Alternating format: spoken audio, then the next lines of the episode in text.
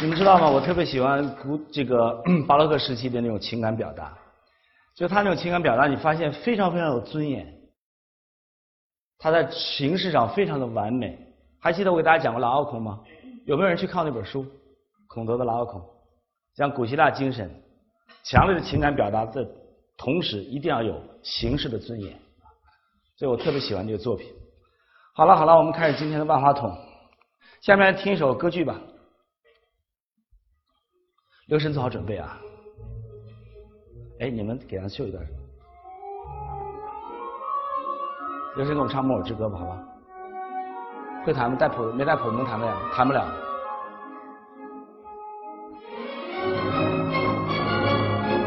弹得了吗？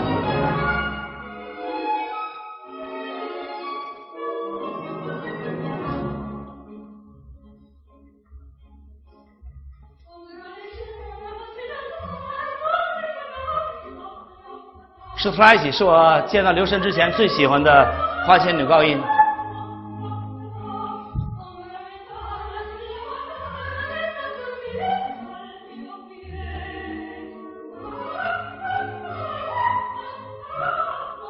就这种音准很厉害啊。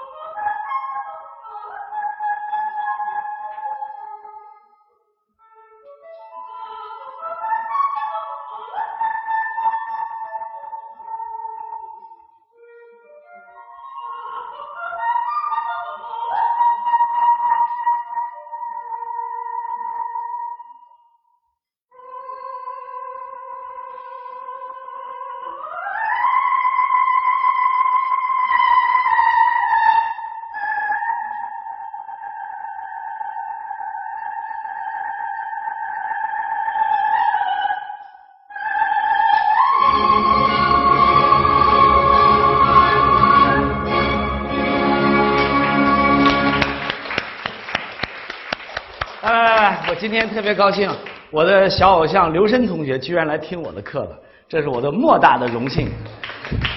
但是来听我的课不能白听啊，你们你也没交过学费，对不对？所以给我们唱一首，好不好？呃，突然袭击哈、啊，唱唱什么？唱 Hunder 哦 ，Hunder，OK。这这个 Hunder 是一个极为炫技，比忐忑还忐忑得多的一个一个字。你们知道吗？那个时代的声乐，就是其实我们听了格鲁克以后就知道格鲁克为什么要改歌，就要把刘深他们唱的这歌改掉。